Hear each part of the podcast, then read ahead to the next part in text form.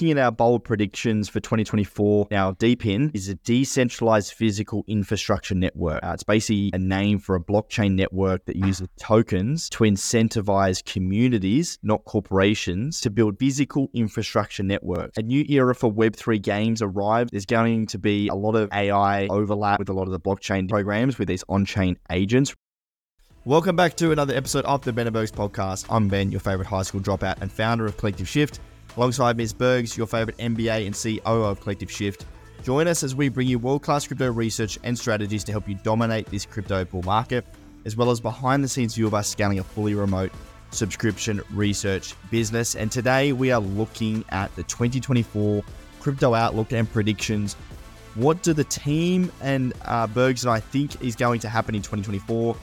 Uh, we've analyzed and synthesized a lot of information from a lot of the big funds uh, that have been out and uh, given their predictions, and we've sort of put together what we think are the most common themes that are going to happen in 2024 and how you can take advantage of that. Where is Bitcoin going? Where are the sectors that are going to run?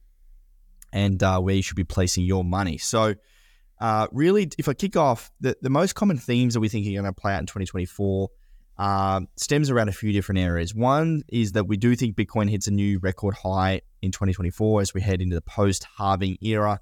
Uh, those 12 to 18 months post Bitcoin halving is the most bullish um, and historically the best for price. Um, so obviously the Bitcoin halving is coming up in April. We fully expect price to really run uh, for the year following that. Uh, a new era for Web3 games arrives. So as we know, there's been so much money pumped into the market uh, over the last uh, you know, sort of couple of years in the gaming sector. We've got a lot of new games coming out this year, which is going to be really exciting. There's going to be a lot of uh, AI uh, overlap with a lot of the blockchain different um, uh, sort of programs with these on-chain agents, really making things more scalable and more programmable um, for markets and computing resources. Uh, and then obviously stablecoins continuing to be increased in commerce. Stablecoins are just you know continuing to grow in, in terms of volumes and on-chain activity. Um, you know I've got the Stables app on my phone, which I'm able to pay for things with uh, stablecoins, which is really cool and just a great use case for for, cryptocurrencies.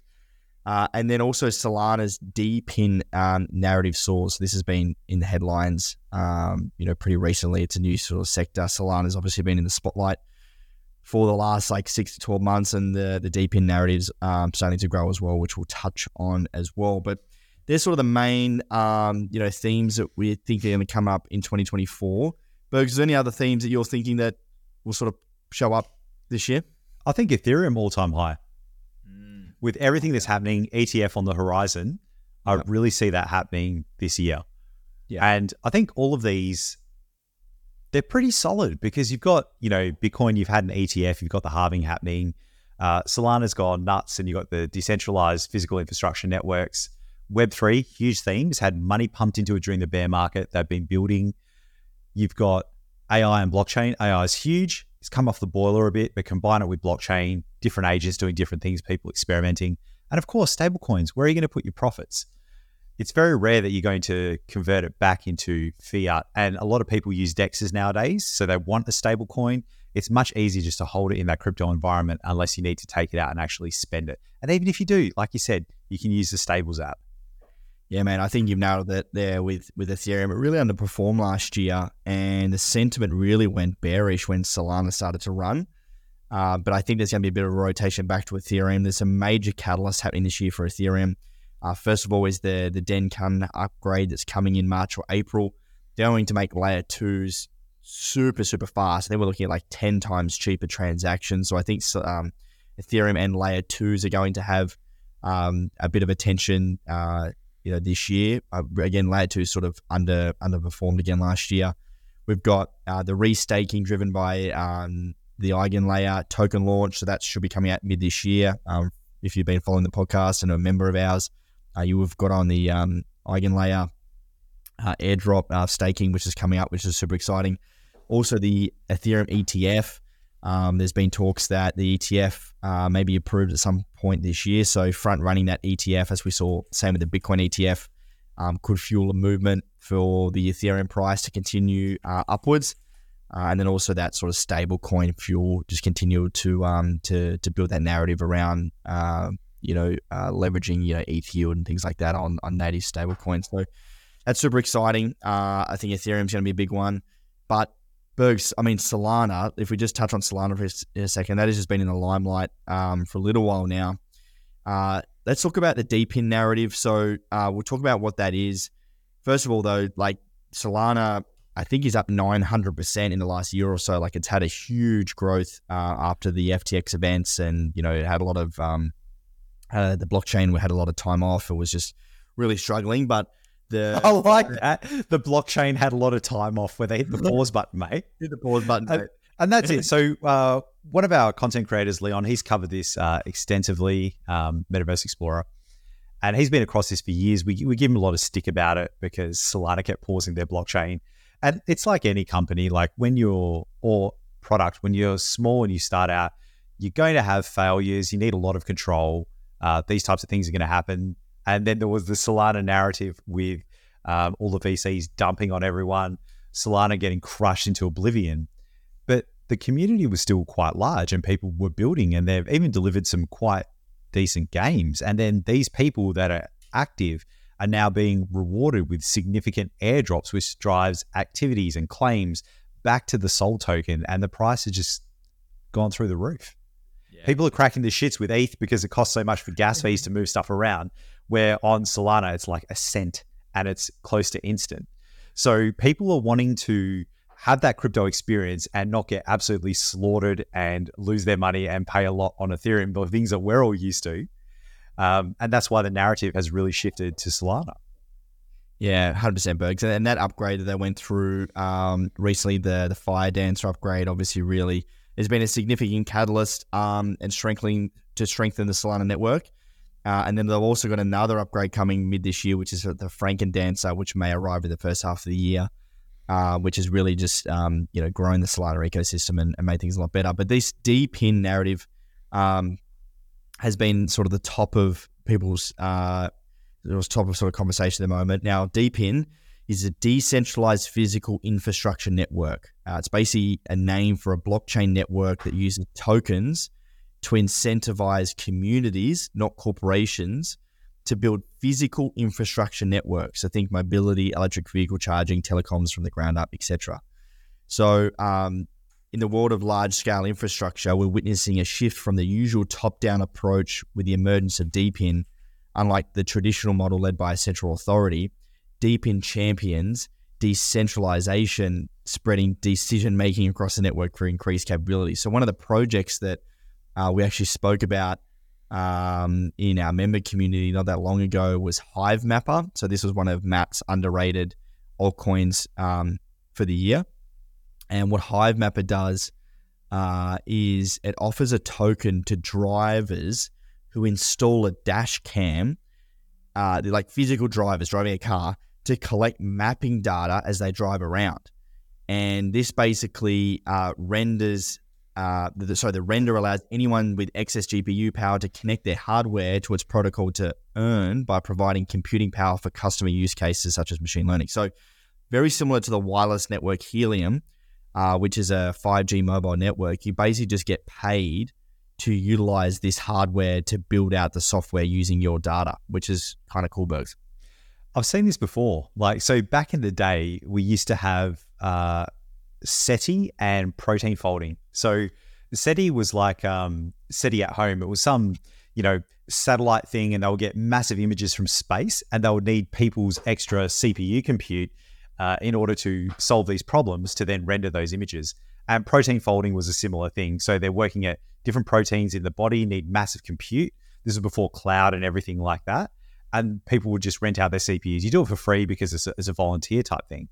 But then I had this narrative again, Ben, where it's. Uh, do you remember IOTA? This was exactly yeah, the yeah, same yeah. thing where you'd have the Internet of Things, you'd have IOTA tokens, you get paid to rent out time and um, use that extra compute to validate transactions.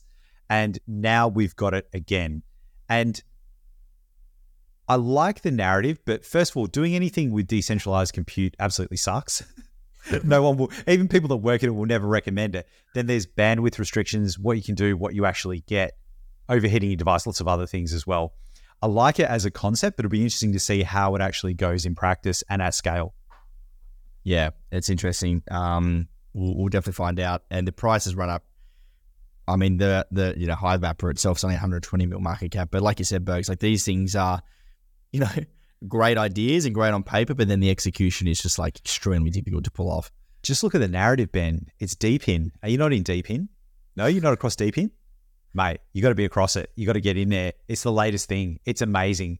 I got 15 DePIN tokens. I got through the roof, mate. What is deep in? No, I couldn't tell you, mate. Yeah, exactly. And I bet you that yeah, the majority of people, even if you see that physical infrastructure network, would not know what that means and the actual IT tech that has to like plug together to be able to run on those devices and do certain things. And it's a nightmare, but it is a really good narrative. And some things do work, like mesh networks work. Things like um, what are those little tags? Those Apple AirTags. Yeah, AirTags. That's an example of that, where you create a mesh network with the phones and if there's a tag nearby, it'll let you know. That kind of stuff really works. So if these guys on the projects in DePIN can crack it and use something like this and people get rewarded, that's amazing. Yeah, we'll, we'll see how it plays out. Yeah. Now, in terms of stepping it back a little bit, looking at the macro thesis for 2024, this is a, a piece by Victor who posted this for our members um, very recently, just around the macro thesis for 2024. So basically what he's talking about here is the rate hiking cycle has ended and the consensus outlook for rates is starting to trend lower this year, which is a positive. If the economy performs so well that it overheats, he doubts that many rate cuts will occur, and as such, rates will only decline if the econ- economy permits it. Now, moreover, the extended period of transitory inflation will lead to a deterioration of US household savings. This will lead to a slowdown in consumer spending, pressuring corporate profit margins, and in turn, the labor market will slow, leading to weakness in wage growth. Now, finally, the US, uh, the Fed, uh, will have the comfort to drop rates.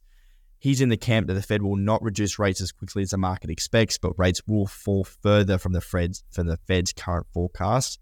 And then obviously we've got the US elections will also play play a pivotal role, um, and uh, and a few things happening over in China and the debt recycling market. So great little report there um, from him overall, I think it's going to be uh, relatively positive for uh, risk on assets. Uh, this is my opinion. Um, risk on assets if the the rates continue to come down, and um, you know potentially start to see Bitcoin really push uh, post Bitcoin halving. And uh, yeah, Matt Matt also sort of agrees with this, thinking that we'll we'll probably hit. Um, all-time highs for Bitcoin. Nick, not so much. Our other analyst, he thinks it'll get close, but uh, Matt's in the camp of, of all-time highs. That's awesome. And if you think just in your day to day, like things are getting more expensive. We hear about housing crises every single day. This is just within Australia. It's probably even worse in the States. They've got an election coming up. And generally, leading into election, they'll make promises, they'll do rate cuts, they'll do whatever to get in. And we generally tend to follow the states, especially in money markets. But I think, you know, you can't raise interest rates forever. You can especially at the the point they're at now, like we're almost at breaking point for a lot of people, particularly in Australia. There needs we're doing some tax cuts. They're not significant. Prices are still going up, so something needs to be done. Inflation inflation does need to be curbed, but not so much that you know you get a riot on your hands. I think it takes a lot for Australians to riot. The French not so much, but um, yeah, things things are getting expensive. They're very challenging. Interest rates are high, and once that comes off the boil, capital becomes cheaper. People start to invest more. They have more money and access to capital, and they'll start to flow into risk on assets. Yeah, man. I, I sat down and did my personal finances the other day, and it's it's fascinating. You sit down and you go, wow, like like it, unless you're investing, you know, you're not going to be able to get ahead in life unless you're like, you know, 150, 170, 200K plus sort of salary. And, and maybe you have a family and you got a spouse and you can sort of, you know, bring your incomes together. But, you know, it, it it's very expensive to live in a, in Australia. It, it, well, in the cities, especially like the cost of living has gone up so much. And then, and even I spoke to a, a friend of mine who's, who lives in America recently. She was telling me that like teachers in the US have a second job during the holidays to be able to afford to to live. Like they're not on high big wages at all. Yeah. And during summer holidays, they're on they're on the second job to pay for things. Like that's wild. Yeah, they don't get the benefits that teachers over here get. I, I think teachers over here are still underpaid, but in the states especially, and you know, it's it's a core job that they need in the states. It's very, yeah, things are very challenging over there. I, I saw a tweet where it's like if you take out the top four big tech companies from the states, like what do you have left? And it's like, whoa, because they generate like a lot of income, a lot of taxes, a lot of jobs. Um, yeah, challenging times. Wild. Anyway, so looking at our bold predictions for 2024 um, from our analyst, Nick expects the stablecoin market to hit all uh, record highs. Um, an S&P 500 company adopts Bitcoin and the Lightning network integrated by an e-commerce giant. I like that. Um, and a Web3 native game wins over our Web2 gamers. And All right, hang on, hang on. Before we go yep. on, let's yep. speculate here, mate. So stablecoin market cap, yeah, I think that's a given. Where if yep. everything else is going up, you'll need to rotate into stables to take profits. Yep. Now, who do we think this S and P 500 company that will adopt the Bitcoin Lightning Network, integrated by an e-commerce giant? What do we think in Amazon, Apple, PayPal, yeah, Twitter? It could be, um, it could be Twitter. Uh, it could be Twitter. Maybe it could be Shopify. I mean, probably Shopify already has some sort of integration, but yeah, I'm I'm thinking Twitter. Um, maybe maybe Amazon. I mean, that's a stretch I think this year, but you know, if Shopify goes and then you know Amazon come on board, or mine's mine's actually they do move a bit slower, but I think Apple because for years they've been talking about building in um, different types of wallets, particularly Bitcoin ones into their phones and into their Apple hardware.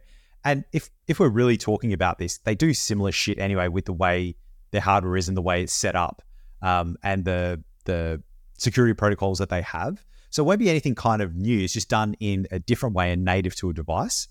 Um, so they definitely have the capability there. And could you imagine if you just had a phone and it was a common phone like an iPhone and it just came with a Bitcoin wallet in it. It was a hardware wallet already.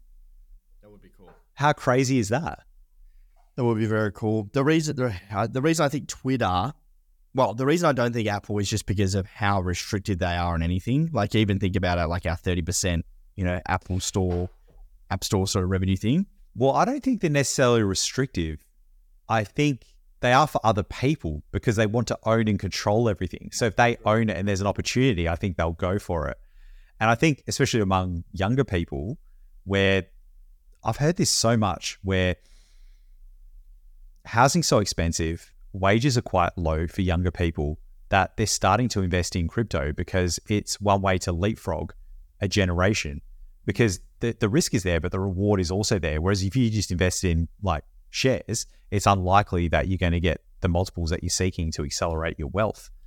So that that's it. And Twitter's already said as well that they are going to start integrating crypto payments. So it'll be interesting to see which one they actually choose and how they do that.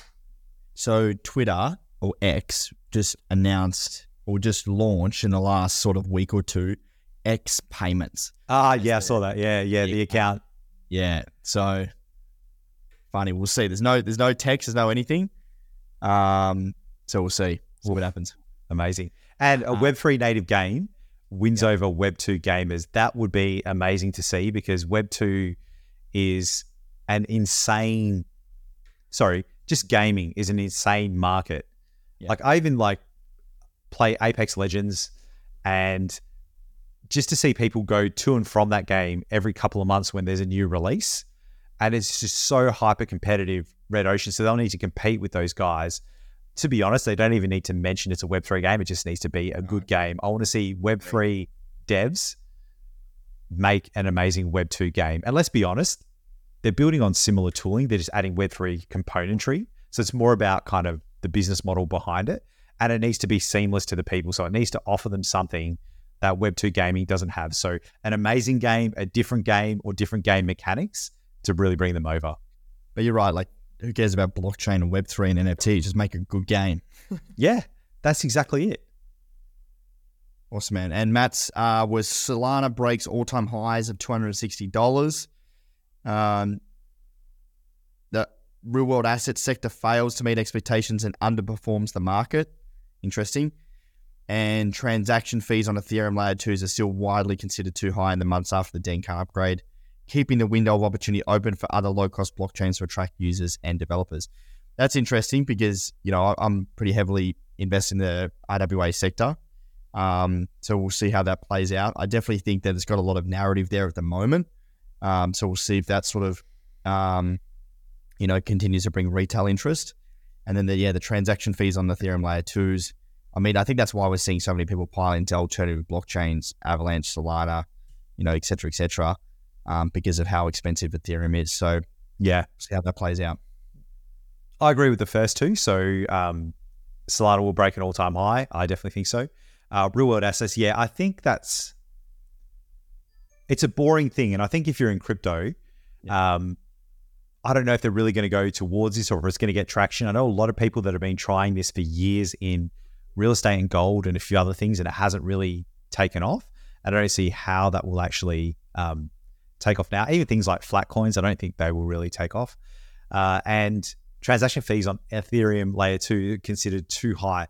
That's interesting because from my perspective, they're really, really cheap. Um, you know, they're more than Solana, but they're cents, right? And they're almost instant. And Matt could be talking about um, Ethereum L2s and they're settling on L1. Mm.